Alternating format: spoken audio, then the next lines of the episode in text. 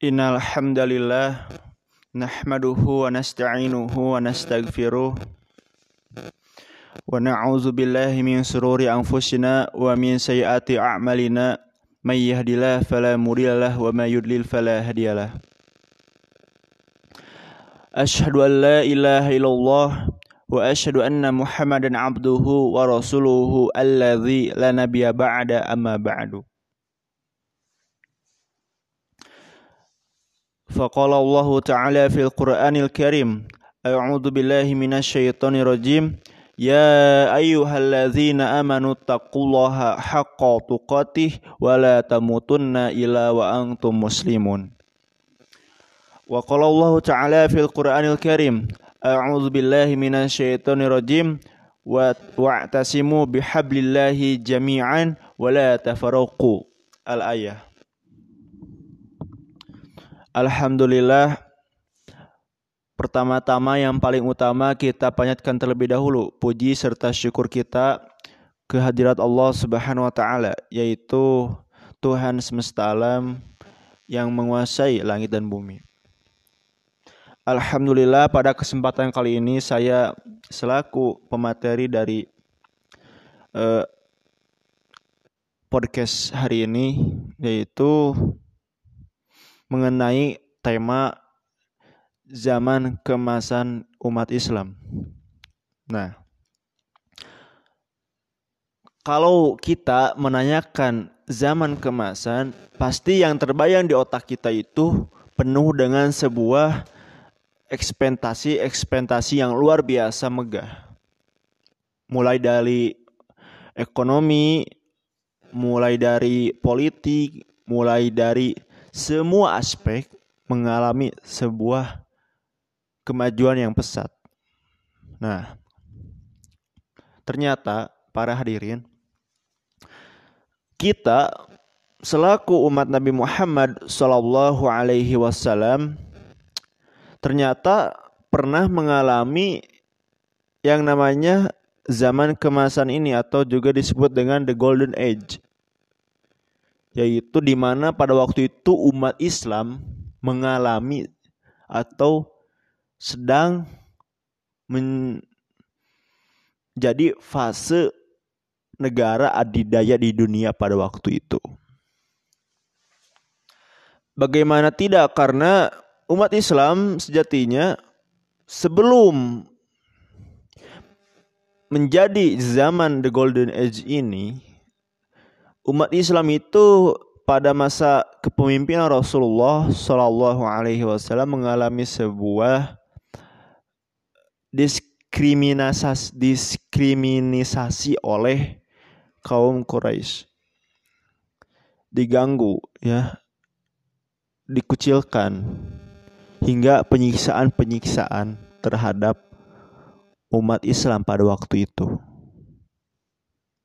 Nah, tiga abad setelah Nabi Muhammad Shallallahu Alaihi Wasallam diutus, maka umat-umatnya inilah yang menjadi penerus estafet perjuangan dakwah Rasulullah. Bagaimana tidak? Sampai-sampai umat Islam pada tahun ke pada abad ke 7 sampai ke 9 itu mengalami masa the golden age. Nah. Jadi yang pernah mengalami the golden age itu bukan hanya dari peradaban-peradaban lain seperti peradaban Yunani, peradaban India, peradaban Cina, peradaban Romawi, tetapi kita juga selaku umat Islam ternyata mengalami peradaban the golden age ini. Jadi pada waktu itu semua negara-negara yang berbatasan dengan kekhilafahan kekhilafan Islam itu harus membayar upeti tahunan kepada umat Islam. Saking taatnya, saking takutnya mereka terhadap Islam sehingga mereka membayar pajak jizyah bagi orang yang tidak beragama Islam. Wajib dikenai pajak jizyah. Nah. Sekarang saya akan jelaskan dulu perjuangan dakwah Rasulullah dari nol sampai diteruskan oleh umat-umatnya hingga hari ini. Ya. Kalau kita membahas yang namanya dakwah, itu mencakup luas. Mau dakwahnya Rasul, dakwahnya sahabat, dakwahnya para tabi'in, tabi'ut tabi'in hingga ulama-ulama setelah mereka yaitu ulama imam empat mazhab itu yang paling fenomenal dengan pendirian mazhab-mazhabnya. Jadi begitu. Nah, Rasulullah diutus kepada kaum jahiliyah. Arti dari jahiliyah ini ialah kebodohan. Maksudnya mereka itu bodoh bukan berasal atau bukan dari kebodohan eh, ekonomi, kebodohan ilmu politik, kebodohan yang lain-lain sebagainya. Tetapi kebodohan mereka itu disebabkan akidah mereka dan kondisi sosial mereka. Kenapa? Karena akidah mereka itu mereka menganut eh, paham-paham yang memang tidak sesuai dengan sunatullah. Mereka menyembah berhala. Sudah jelas. Berhala yang mereka buat dari batu merupakan buatan mereka sendiri. Jadi artinya mereka menyembah Tuhan yaitu yang mana Tuhan itu buatan mereka sendiri. Nah, maka Rasulullah diutus kepada kaum jahiliyah untuk eh, meluruskan atau untuk membawa cahaya kesempurnaan bagi manusia-manusia yang tersesat dalam kegelapan. Jadi begitu. Rasulullah dakwah di kota Mekah itu 13 tahun lamanya. Ada dua macam Rasulullah dakwah di kota Mekah ini. Yang pertama, dakwah secara sembunyi-sembunyi. Maksudnya Rasulullah itu dakwah sembunyi-sembunyi tidak terang-terangan, tidak mengajak atau tidak naik mimbar seraya mengajak kaum kaum musyrikin untuk masuk Islam.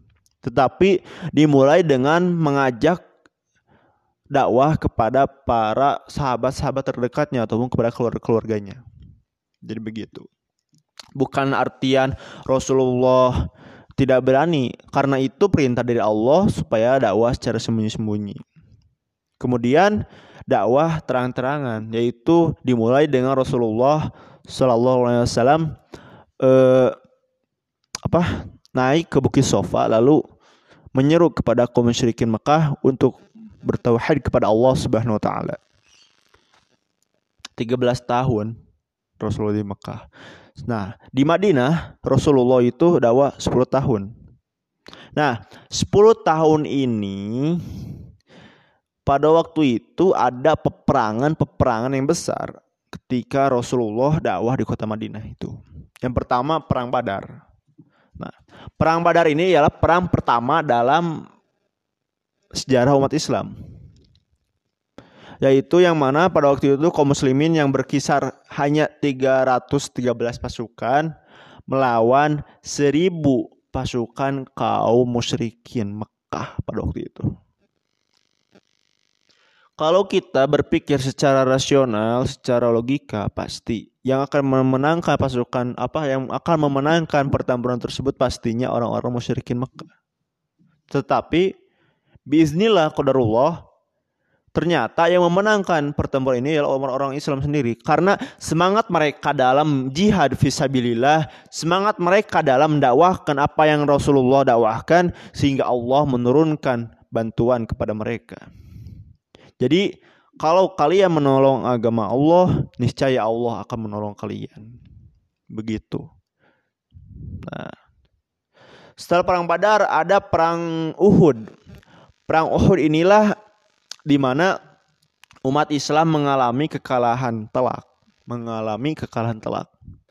Karena adanya sebuah eh, akibat dari peperangan ini yaitu mereka tidak ada yang pernah taat kepada Rasulullah. Maksudnya ketika peperangan ini bermulai, Rasulullah memerintahkan kepada 50 ahli pemanah untuk diam di Gunung Uhud ini. Tetapi mereka karena saking tergiurnya dengan harta rampasan dari orang-orang kafir yang telah mati sehingga mereka tidak mendengarkan apa yang Rasulullah perintahkan kepada para ahli pemanah ini sehingga pada waktu itu umat Islam mengalami kekalahan telak pada perang Uhud. Nah, 23 tahun Rasulullah dakwah teh.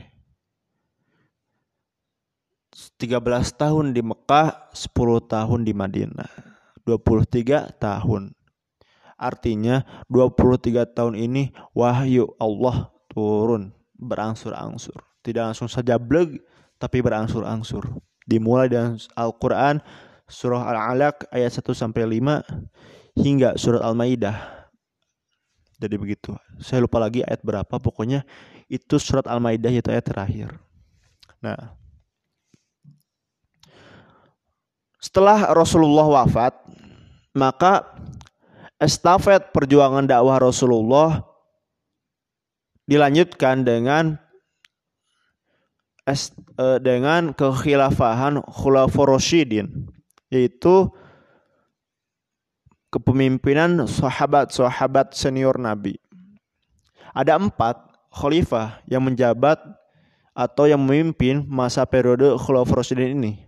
Yang pertama Abu Bakar, yang kedua Umar bin Khattab, yang ketiga Utsman, yang keempat Ali bin Abi Thalib radhiyallahu anhum ajma'in.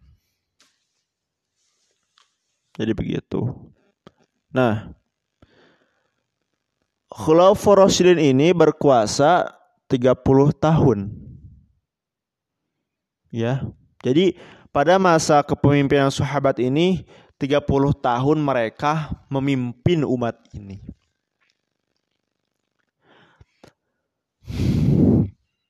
Namun di masa kepemimpinan Utsman dan Ali bin Abi Thalib itu telah terjadi fitnah-fitnah yang menimpa melanda umat Islam pada waktu itu. Sehingga muncul firqah-firqah sesat seperti Khawarij, Syiah, dan lain-lain. Nah, pada masa Khulafaur Rasyidin ini umat Islam telah mencangkup atau berkuasanya telah mencangkup tiga benua yaitu benua Asia, benua Eropa dan benua Afrika. Tapi Afrika di sini belum masuk ke apa ke Afrika Maroko paling barat.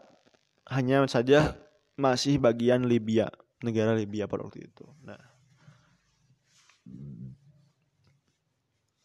Setelah kepemimpinan Khulafaur Rasyidin yang berkisar hanya 30 tahun ini, maka selanjutnya estafet dakwah Rasulullah dilanjutkan oleh dinasti-dinasti Islam Kenapa saya menyebut dinasti Islam? Karena di sejarahnya juga begitu di dalam bukunya. Jadi pada pada waktu itu setelah masa kekhilafahan Khulafaur Rasyidin berakhir, maka sistem pemerintahan pun berganti. Yang asalnya demokrasi Islami menjadi monarki. Apa itu monarki? Monarki merupakan sistem di mana seorang raja berkuasa, lalu apabila si raja ini wafat, maka yang menjadi penggantinya ialah anaknya. Nah, yaitu pada periode ini dinasti Umayyah menempati sebagai dinasti pertama dalam Islam. Setelah adanya eh, penyerahan kekhilafan Khulafaur Rasyidin kepada Muawiyah bin Abi Sofyan, maka Muawiyah bin Abi Sufyan ini mendirikan dinasti Islam yang bernama dinasti Umayyah atau dinasti Umayyah.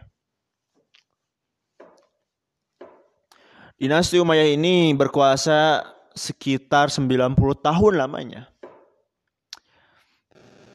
Yaitu berakhir pada tahun 750 Masehi pada waktu itu teh. Nah, pada peristiwa atau pada masa kepemimpinan dinasti Muawiyah ini umat Islam sudah mengalami upgrade dari dalam internal yaitu upgrade besar-besaran dari segi politik, ekonomi hingga budaya. Jadi begitu. Jadi fase Umayyah ini merupakan fase penghantar yang namanya the golden age umat Islam yang akan datang di masa yang depan ini, di masa akan datang ini. Sehingga umat Islam setelah kekuasaan dinasti Umayyah ini runtuh maka eh, digantikan oleh dinasti Abbasiyah yaitu dinasti Islam yang berkuasa eh, lima abad lamanya kalau nggak salah ya lima abad lamanya.